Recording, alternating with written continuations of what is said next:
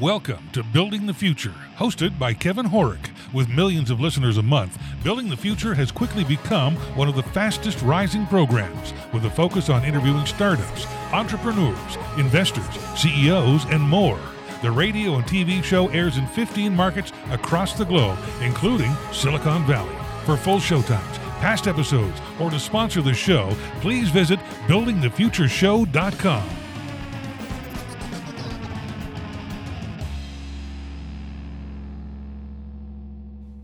Welcome back to the show. Today we have Matt Baker. He's the SVP of Corporate Development and International at FreshBooks. Matt, welcome to the show.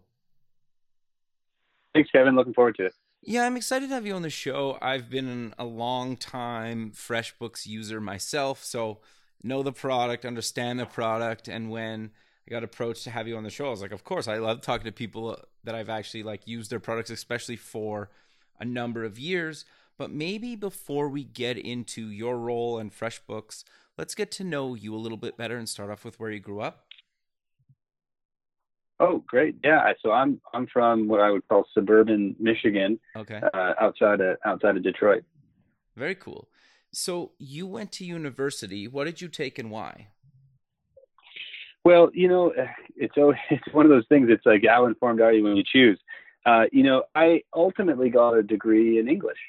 Um, and what I found was I had started in a in a business program, and business is ultimately, in a way, what you know my career has gone towards. But I found it a bit too dry for what I was just interested in at the time, um, and I gravitated more towards classes where um, I thought the content was a little bit more interesting. I think ultimately, when I look back on it now, what the English degree set me up for was just getting more comfortable writing and um, doing so in a critical or sort of analytical way. So it's a lot of essay writing and uh, you know proving arguments and things of that. And you know when I was growing up, I generally tested better in math than any other subject. So I think in some ways choosing something like English, well, I liked it because you know you could read books and then write an essay about the book, kind of thing. Um, but you know, I think it helped me just be a little bit more well-rounded and, and, and able to communicate a little bit more strongly than just kind of focusing on uh, you know the financial side of something, you know, math or business or what have you. No, that that's actually really interesting because you spend so much time obviously writing especially when you're in business and I think a lot of people struggle to write, right? Is that fair to say?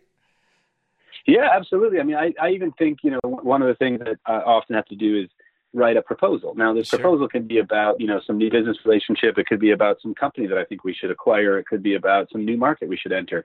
That proposal, in a lot of ways, its ability to be persuasive and influence others is based on the writing. Uh, you know, you, you could you could structure it a lot of different ways in terms of you know the background and the and the recommendation and the and, and the rationale, etc. But your ability to get your thoughts across in a concise way um, it makes a huge difference in in my mind. And you know, some people do it better with, with a pen, and some people do it better sort of talking. Um, but but that sort of you know being able to put together um, an, an argument really is you know how how things get done a lot of times. No, I 100% agree with you. So you get out of uh, university. Walk us through your career up into FreshBooks and actually getting your MBA. Yeah, I, well, I'd certainly be happy to share a little bit of that and, and try to give you the uh, the uh, the Cliffs notes on that one. Sure. So, you know, I, I sort of was in this boat where when I finished, I, I kind of thought jobs would just be available, and it's a little bit, you know, naive certainly looking back on it, but I just, you know, didn't realize you know, what it would take to go out and find these jobs. I just, you know, assumed that there'd be more people coming to campus and offering jobs and things of that nature. And while there was some of that, I didn't find any of it particularly interesting. And, and particularly in Michigan, it's a lot of automotive work, and I have family members that have done that through the generations. And so at that time in particular, the automotive industry was a bit stale. And so, you know, I just wanted something a little more exciting. What I ended up choosing to do was go to um, Europe. Uh, and I wanted to um, since I had an English degree, I didn't really want to be a teacher full time, but I thought, you know what, I could teach English, and that's a way to get into um, in, into that space and spend some time. So I actually spent two years in France. I was uh, an, an English teacher at high school uh, in two different two different areas, and um, it was it was great in a lot of ways just to sort of it was humbling in the sense of immersing yourself in another culture and not really speaking the language and things like that. I, I had studied Spanish when I was you know in, in in high school and university, so a bit of a leap to get there, and I found it you know challenging but also re- rewarding. And certainly though after two years, I felt like I got a chance to travel through Europe and just feel like I knew the world a little better, um, but ultimately as well, I felt like I didn't really have a career. So it was like I, I got to get back and you know figure out what's next on the on the horizon. And when I came back, um, is when I first moved uh, to the West Coast, and you know I was just fascinated by the tech industry because it seemed like um, things were moving so quickly, and so that's where my career took me next. Luckily, I met some folks and, and found an entryway into uh, into Google. And This was back in you know roughly uh, 2005, and so I ended up spending four or five years at Google, and that was where I got into the whole space of SaaS, like software as a service, with subscription pricing, with uh, uh, software that serves small businesses.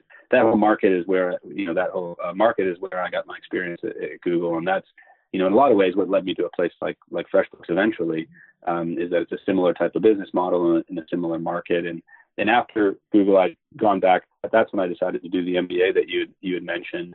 Um, and, and part of that rationale was I just felt like there was some, um, you know, some sort of leadership and business skills that were uh, needed to run these companies at scale, and I just didn't didn't have much exposure to that at all. So I felt like, um, you know, going back to school was a great way to um, to, to get that exposure. Um, and then when I got out of there, I uh, did some consulting for a little while, which again is just more of kicking the can down the road, not deciding exactly what you're going to do, but it allows you to, you know, work with a bunch of different other companies. And then um, after a couple of years of that, is finally, you know, that's about five years ago now, and that's when I decided, you know what, what I really liked back in the Google days was being in this small business software space and tech company. I really liked that.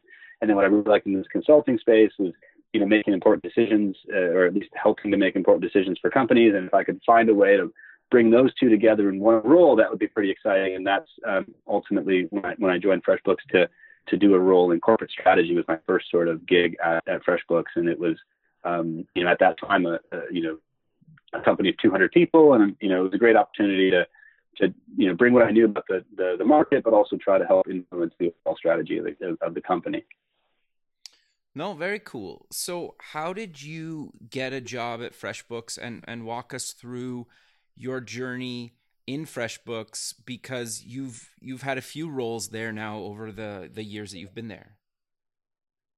Yeah, well, certainly, just in terms of getting in the door, one of the things I looked at back back at that time about five years ago was um, I was living in Toronto at the time, and I was uh, looking at who had raised uh, venture capital as a signal to me that you know they were looking to grow and, and they might you know, um, find you know, someone with my background useful. And so uh, had, you know, just that six months ago or so from the time I'd reached out to them, they had just, you know, raised um, their first, uh, you know, round of venture capital.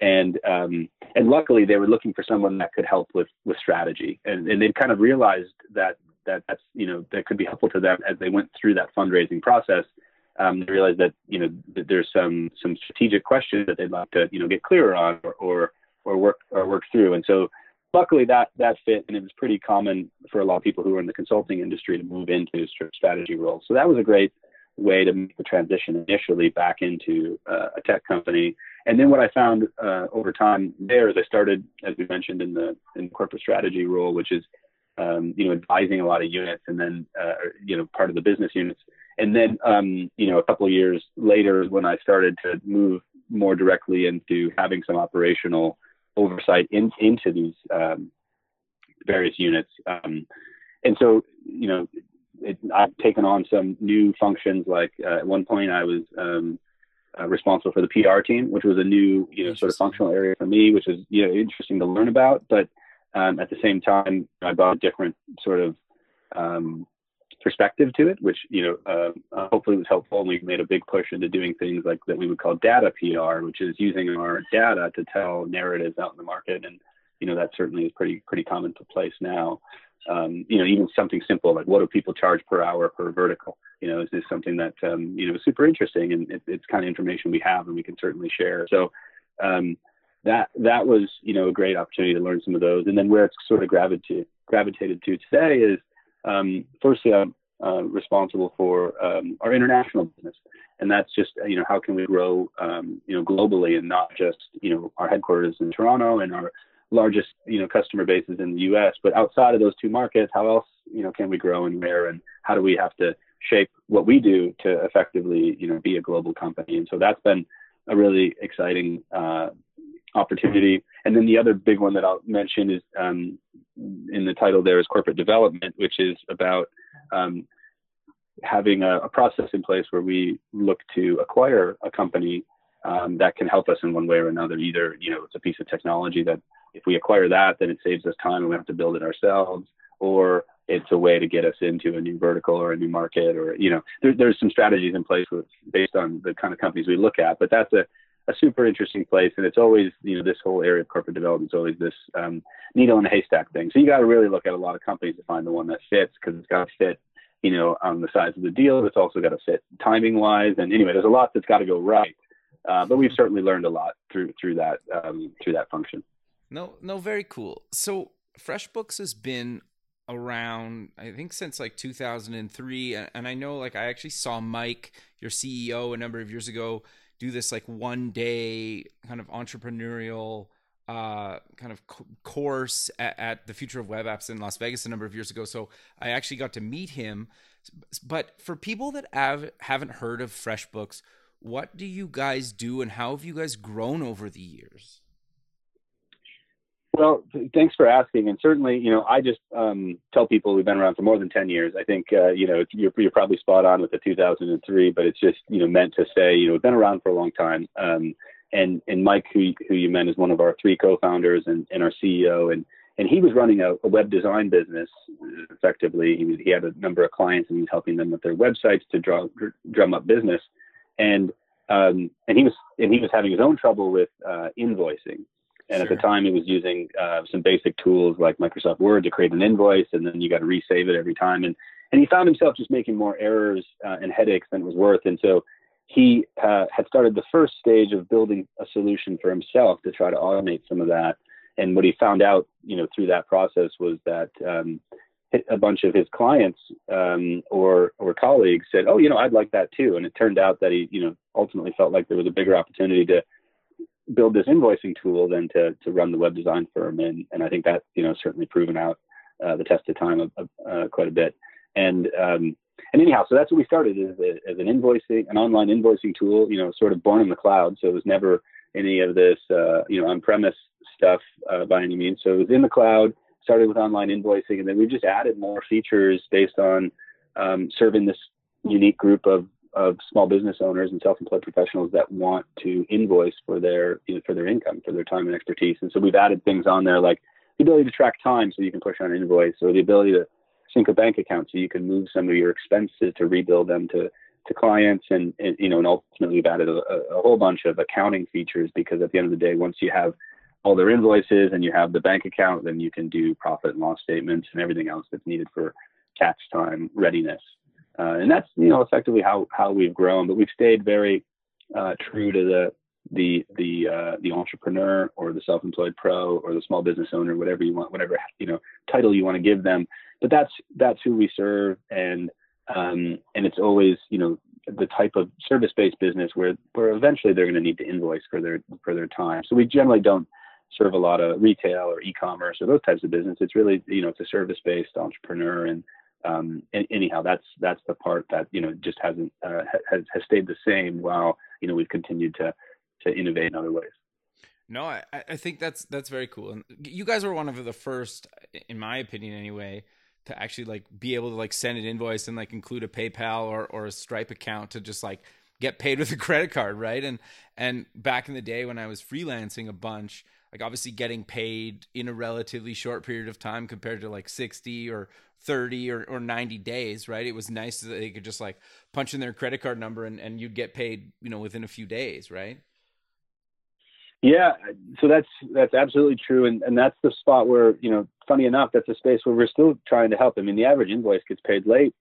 Um, you know, especially if it's not being done online. So we're looking for more and more more ways to offer these online payments, helping people get paid faster. That's one of our core value props. And so we're just trying to find, you know, if somebody, you know, you, know, you mentioned like PayPal is a good example. That's like an online wallet versus does somebody want to pay with a credit card or do they just want to pay, you know, with their bank account, like a debit type of transaction. And so we're, we're continuing to introduce new ways to make that payment, you know, more seamless and, and easy. And it's a little bit of threading, um, the needle, so to speak, of you know we want to find the payment options that the, the small business owners themselves want to uh, you know enable, and then we also have to find the options that the client at the end of the day is willing to to use. Because you know particularly if you um, were doing some of that freelance work that you mentioned if you're you know if you're working for a large company then they have their own you know payout processes which can take a long time and you know um, largely you know dictated by their procurement groups and all the same. So anyway we're just trying to break down some of those walls and just making it easier and easier to you know get paid on time and consistently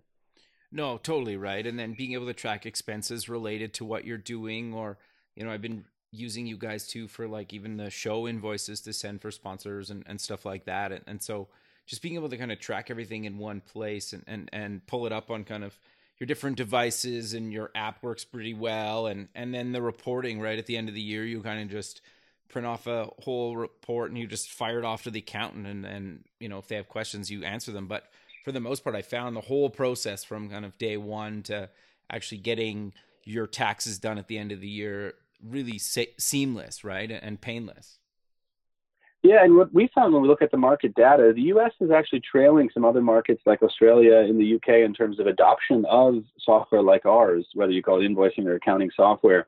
Um, and so it's around something like one in three, you know, people that uh, you'd call a small business owner. Only about one in three are using some kind of software. So the other two thirds, um, you know, they're they're basically, you know, they're running spreadsheets on their own to kind of track this stuff or they got a bunch of folders where they're doing it, or they got a notebook where they're logging things, and or, you know, or it's just, or it's just, you know, in a bunch of individual apps that don't really, you know, connect into one uh, thing. So, so certainly we just, you know, strongly believe that, you know, more and more people are going to come online and see that, you know, just giving, putting this stuff online is super helpful. And so for us, it's um, some of our simplest features, like when you send an invoice, we will automatically send reminders for you.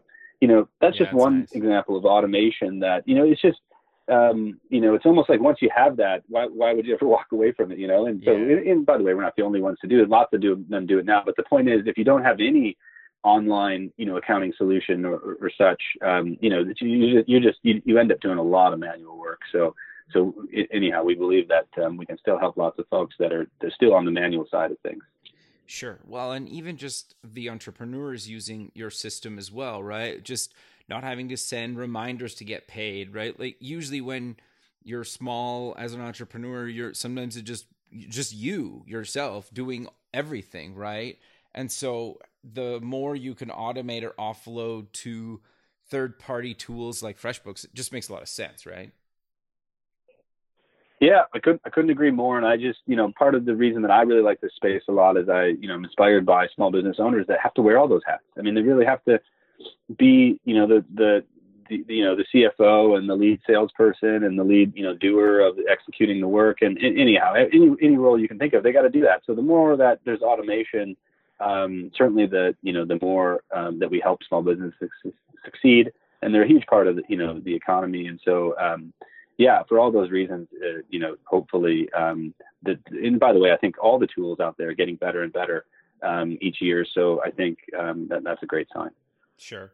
So then how does it work going from being maybe like an entrepreneur or a small team to actually using your um, your team's version of FreshBooks? Like what's the transition? Is there a transition? And what's the similar and different between, you know, kind of your your two different plans? Well, I guess it's more than that, but you know, how, how what is similar and different about being an individual compared to a team using FreshBooks?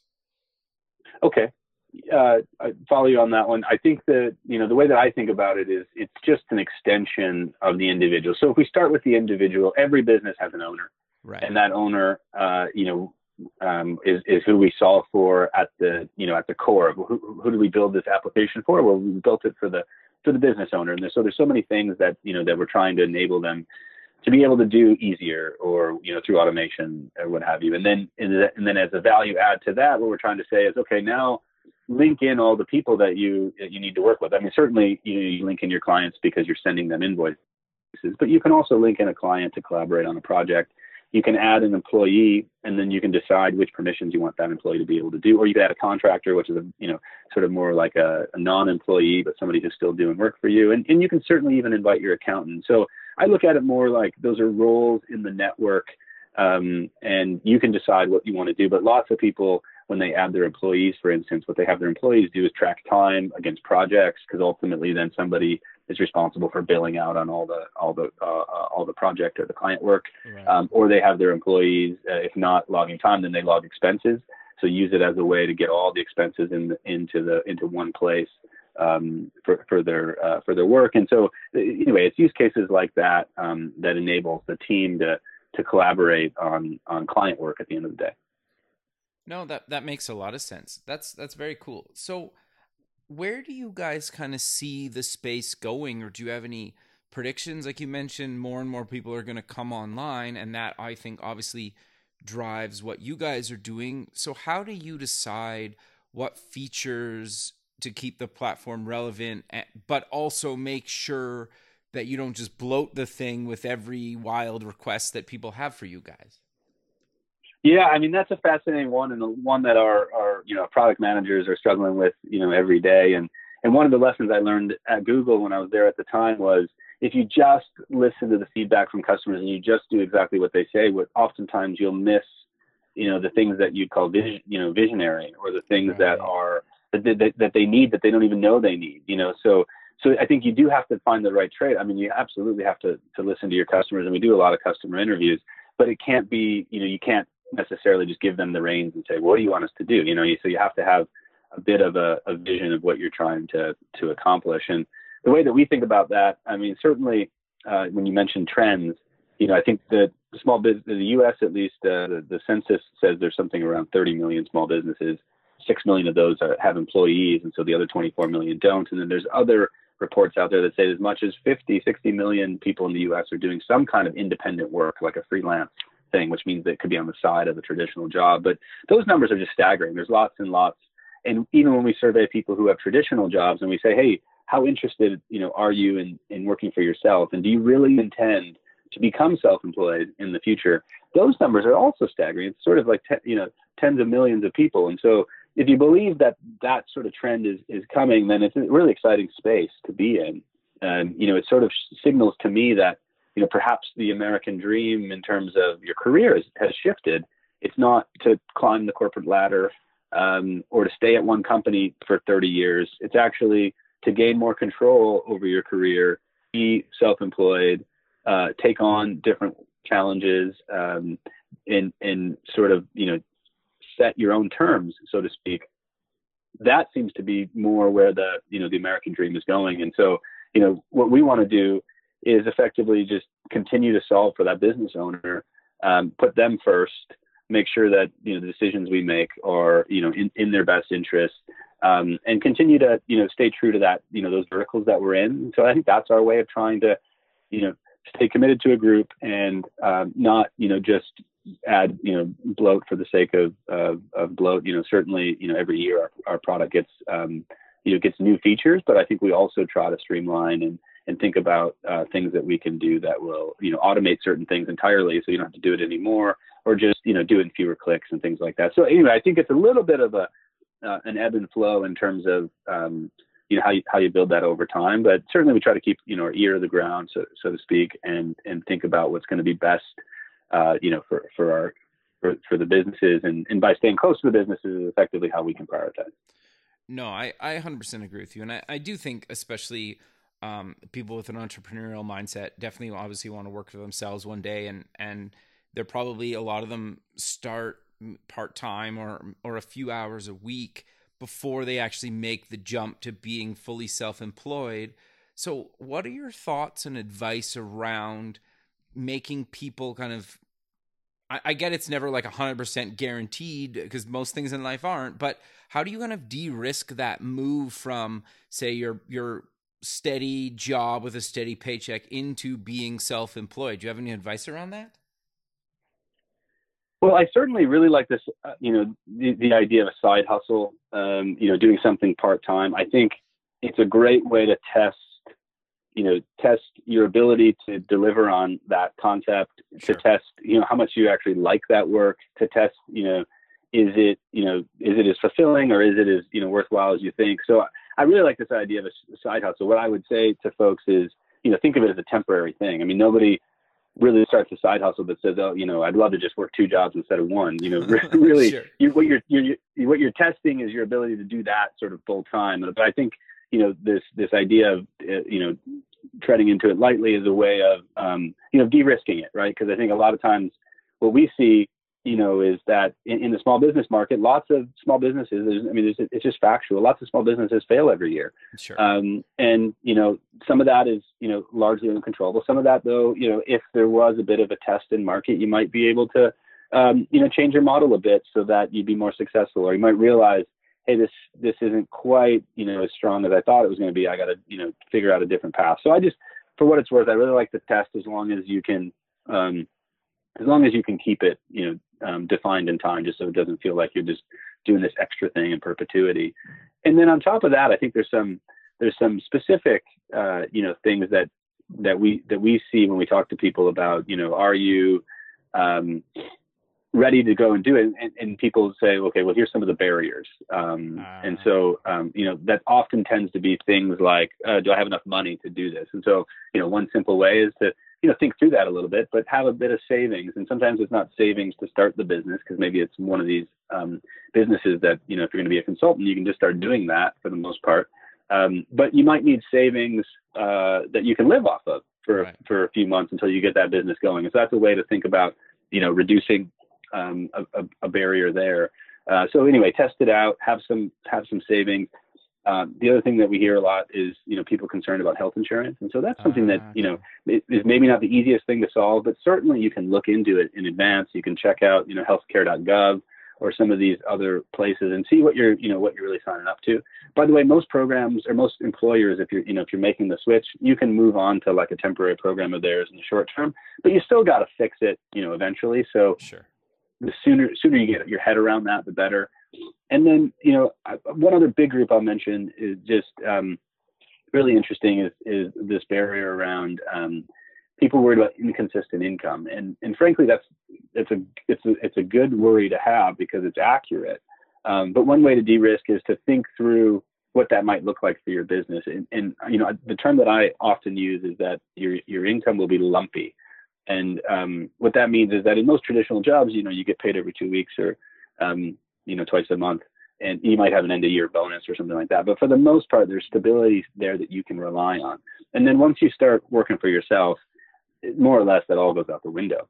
Right. Um, and so you got to think through a little bit of what's that going to look like. And it's just a way of de-risking it. So if, if, you know if your typical project that you're going to work on for somebody, if it's a you know a three a two month project, let's say, um, you got to understand like okay you're going to have multiple going any time so that every month you're still finishing one or you need to you know start you know doing milestone payments so that you're not waiting till the end of every project to get paid right. um, they, you know there's other solutions you can put out there but i think this idea of thinking about what is the income going to look like especially if it's a seasonal business or something of that nature um, you just got to think about smoothing it out and um, anyhow i think it's it, it's uh, it's one other way to de-risk. I mean, it's funny to me that um, having gone through some financial training myself, a, a good example is a, um, a public uh, school teacher.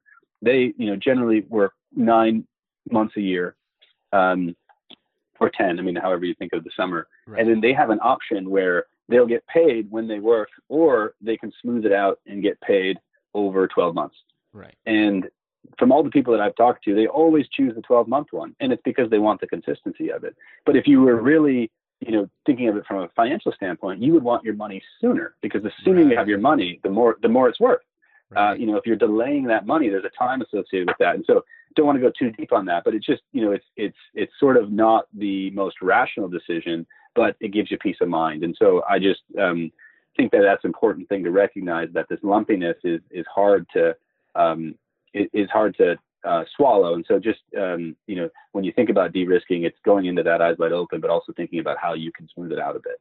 No, that's actually really good advice. And, and the other thing that I've learned, uh, like within the last few years is majority of the biggest companies that have ever existed that are even still around today, like Apple and Google and, and even like Ford, like all started as a side hustle. Like they worked other jobs at the beginning. And so I always find it interesting when investors are like, you need to be all in. It's like, well, not everybody has the option to always be all in, right? And it's like turning the tables on an investor. It's kind of like, well, they're not putting all their money on you. So, like, and especially if you're bootstrapping, right? Like, depending on how you choose to go into self employment, whether you're taking money or not taking money, sometimes you don't really have the option, right? And I think just putting it into perspective, like trying to figure out milestones to get paid faster or, or have a little bit of money come in while you're working in a second job. And like you said, maybe set a goal saying if I'm not making X amount of dollars after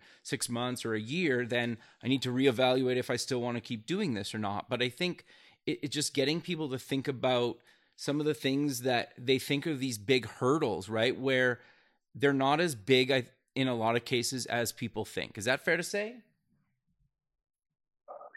Yeah, I, I mean, I like your point about how most of these, you know, uh, companies that you've looked into, it started as something that was a side project, and it started as an idea that someone had, but it wasn't, you know, what they immediately came out of school doing, or what they immediately did as soon as they, you know, decided to enter the workforce. And so these things start small, right? And then it's like you, you got to have some wins, and you got to build it out. And so uh, I, I would, anyway, for what it's worth, I agree with you 100%. And I think a lot of times you know, people that may say something like you got to be all in, they're probably really that's you know that's more of uh, you know what's on the surface. But if you think of the iceberg concept, you know, underneath the surface, there's a lot more going on there. And it's probably, you know, they're not sure about something else, but they're kind of couching it in this idea. Well, you know, that well, if you were doing it full time, maybe I'd think about differently. But um, you know, so I think you got to be careful sometimes with the feedback that that, that you get. Um, but certainly, you know, I think if you have a if you have an idea and you get it out there and then you can see momentum you can see yourself building, as long as you're continuing to grow, you'll get to the point where you do it full time. You, yeah. know, like nothing will stop you doing that. So I think it's more around you got to find something that you feel like you can, you know, you can invest time and effort into, and it will in turn become this bigger, you know, this bigger thing. And that's ultimately where that, you know, where that growth comes from. And whether you know whether it takes you you know two months or two years to grow it you know that's kind of more, more you know based on you know what you're willing to um, you know what you're willing to put in. No i 100% agree with you. So i, I guess um, if that many people want to be self-employed in the next few years or sometime in their career should kind of businesses be worried that a bunch of people are going to leave them or how do they make sure that maybe they incubate the entrepreneurial spirits in their companies to make sure they stay so they can both win? Like what are your thoughts around that? Yeah well i absolutely think employers should be worried. I think there's two sides to that coin and maybe just start with the first one sure. which is uh, abs- you know certainly i think they should be worried. And what i've seen in the market you know, is that, you know, one is that, um, you know, so your commitment to your employer, I think, has gone down through through this generation compared to, you know, the baby boomers or something like that. But that's also structurally true because, you know, you don't have pensions the same way. It's this it's this defined uh, um, contribution versus, you know, versus that you get a, you know, it's more like a retirement plan versus they're going to, you know, pay your retirement and um, you know it's just seen a lot more acceptable to switch around um, uh, from one you know from one job to another. And so i just think that you know inherently people are much more comfortable moving around. And so i think for what's worth a lot of employers should, should be a bit concerned about that. What, what are we really doing to keep our employees? And then um, you know but i also see some things happening like uh, remote work is getting a lot more acceptable. Right. Um, and so when i when i looked at the data. So one of the things we do every year, we do a sort of a big study of people who have jobs, uh, self, uh, who have traditional jobs and self-employed jobs, and we go through a bunch of questions. But one of the things that we look at is why do you want to be self-employed? And you know, I, I think I touched on a little bit earlier, but it usually stems around this idea of control. I want to control my income. I want to control my hours. I want to control where I work and who I work for, and it's all this control piece. And so, what I would say is, I think a lot of employers are starting to try to give that control back to their employees and and and make it clear to them that oh you want to work from home? Okay well here's the process and here's how you do it. You know that that's okay as long as it's not you know every day or what have you. Um, so i think employers are working hard to give that control back to um, back, back to employees or at least the, per- the perception that they have more control than they realize. So i think a lot of that's going to help. And that's what maybe leads me to my second side of the coin that i was mentioning which is the other thing our data showed is that of the people who want to be self-employed within the next two years, and that's one of the things we always ask in these surveys. Um, more of them are coming out of a small business than one of these, you know, what we call a larger company. Okay. So if small business, you know, might be people with 20 or less, it's more likely that the person saying, "Hey, I want to, I want to do my own thing. I want to start my own business." It's just more likely at the moment that they're an employee of a small business versus an employee of a large corporation. And um, in some ways, that makes sense because small businesses, it, it, you know, are sort of like incubators for entrepreneurship. Right. So, you know, if you want to learn how to be an entrepreneur, you should go work at a small business, not a large business, because a large business is kind of they're already at the scale where they sometimes don't even remember, you know, how to get things started. They just know how to optimize uh, you know, across the scale that they're working at now. Um, you know, back in the, you know, back at the origin of the company, sh- certainly it was very entrepreneurial, but small businesses in a lot of ways can, you know, can, can be incubators. So, so I think that that's where a lot of the uh, folks may be leaving small businesses to start their own, um, more so than, than, than anyway, than, than large employees. No, interesting. So how, or do you have any advice around actually engaging your employees and actually maybe promoting them within or maybe even funding and partnering with some of them on some of their uh, entrepreneurial ideas if it's a fit for your business obviously. Right. I mean there's two things that come to mind there. I think one for me is around multiple careers and number two is around uh, values. And so if i'm an, employer in a lot of ways you know i have employees that that work on my team and you know I obviously work for for for the company as well but I have you know people that are a part of my team and I think about you know how how best do I you know want to re- keep them and retain them and keep them interested and such uh, you know anyway for what it's worth I think into those those those two um, those those two those two buckets. And so the multiple careers piece is this idea that you know I think it's important that people should see the ability to have multiple careers within one company. Um, more and more more and more I feel like you know people stay in a at a company for two or three years and they move on and oftentimes that's the best way for them to increase their salary is to find someone else who wants them versus you know work their way up within within the company. It's back to what I was saying before around the you know the American dream is not so much a climbing the corporate ladder. Right. And so rather than frame it as a corporate ladder, I think the best one of the best opportunities to give people the ability to build multiple careers within a company. And so um, I think um, we've made a real um, you know, strategic effort at FreshBooks to allow people to start in one de- department, like say customer service, and then move into the product department, or start in sales and move into the business development part department, and and effectively just take on different roles and responsibilities. And I think in a lot of ways, that's how you grow. Is you get the you know you get a lot of the different um, exposure to to the different problem sets, and you become a better general manager over time by having experience in all these different groups. But I think allowing people to do that something that most you know that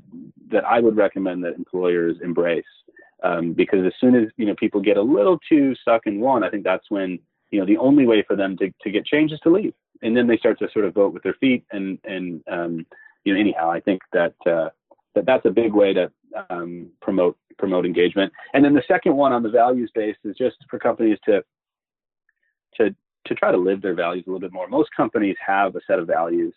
Um, and I would say most often, if you were to ask an employee, like, what are your company's values, that they, they may not know them, or if they know them, they may not say, oh, this is exactly how we use them. So I would um, encourage folks to just be a little bit more values based. I think it creates a deeper connection with employees around why do I work for the company that I work for. Um, you know, sometimes we get in the habit of, you know, giving everybody a T-shirt that represents the brand of the company. But if you if you really want them to wear that T-shirt, they have to be you know proud of what you do. And I think a lot of that starts with having a stronger connection to values. And so, for instance, like one of our values is passion. And so what we say is, you know, it's just important that you're that you're passionate about what you do. And if not, then you got to find the thing that you're passionate about and do it here. Hopefully, you can do it at FreshBooks. But the point is, passion is, you know, it's almost like we're trying to say it's your right to have, you know, to be passionate about what you do. And if it's not, then we we gotta, you know, we gotta talk about that. Um, but having it a part of the value actually makes those conversations easier. Right. And so, um, anyhow, I just, you know, it, it, anyway, there's, there's a list of different values that we, that we, that we choose, but, but spending time on that. And, you know, I worked at one company, um, in the past when I was in the consulting that I mentioned called, uh, McKinsey. And once a year they would have something called values day and they would dedicate a whole day once a year to just exercises and discussions about their company values. And for them, it was a different kind of importance because they were really, um, you know, really disciplined about things like confidentiality and, and trust of their clients because they're often, you know, in, in some pretty uh, sensitive situations when they're advising, you know, strategically. But you know, but they cared enough about the values to make it a, you know, a day a day event. And I think things like that can go a long way towards building a stronger connection with with employees that doesn't feel so you know transactional or or you know it doesn't feel like you know within two or three years time's up i'm gonna go do something else. No that that makes total sense. Yeah no I, I that's interesting.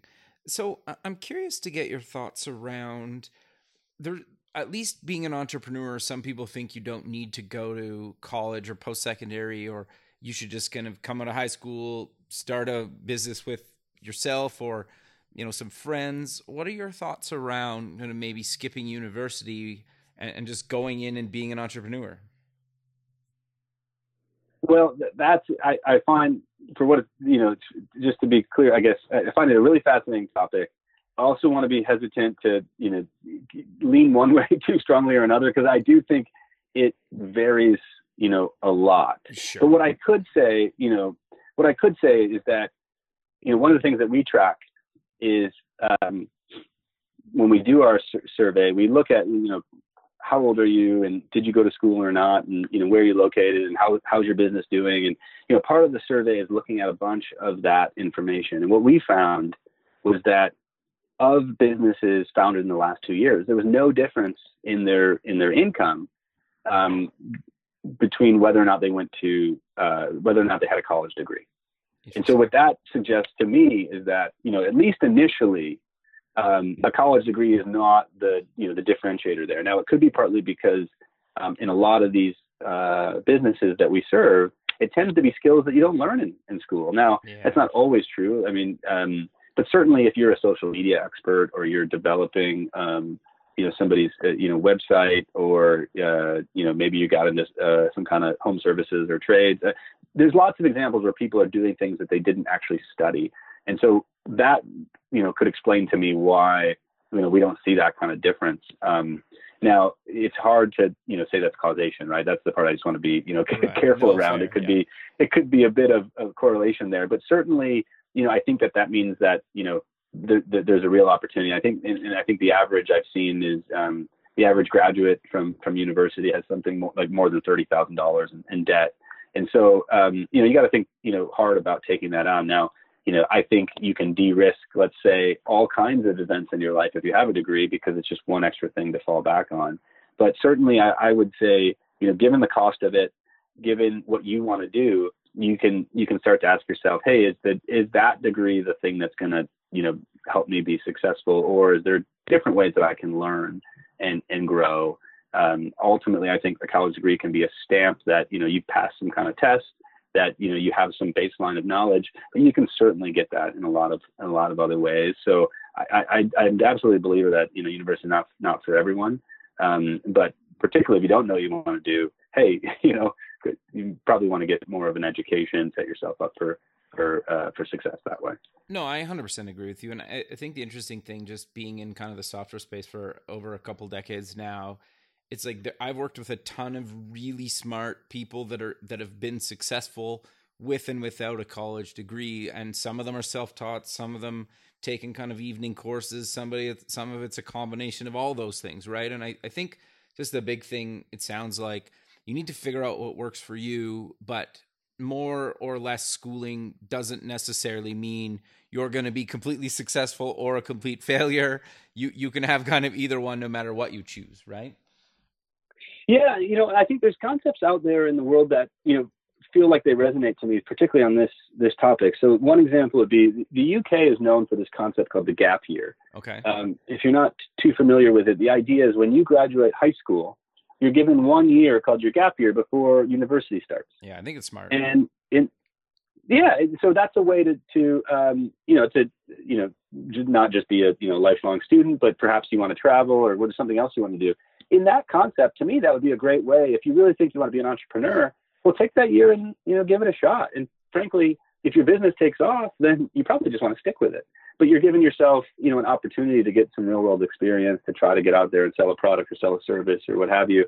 Um, you know, and obviously you could do that in the summertime and all these other ways that you could try to, um, you know, try to test that out. But I, you know, to me that sounds pretty, um, you know, pretty smart to, you know, get real experience before going back in because sometimes, you know, you feel like what you're learning in school is not as helpful if you don't know how to apply it.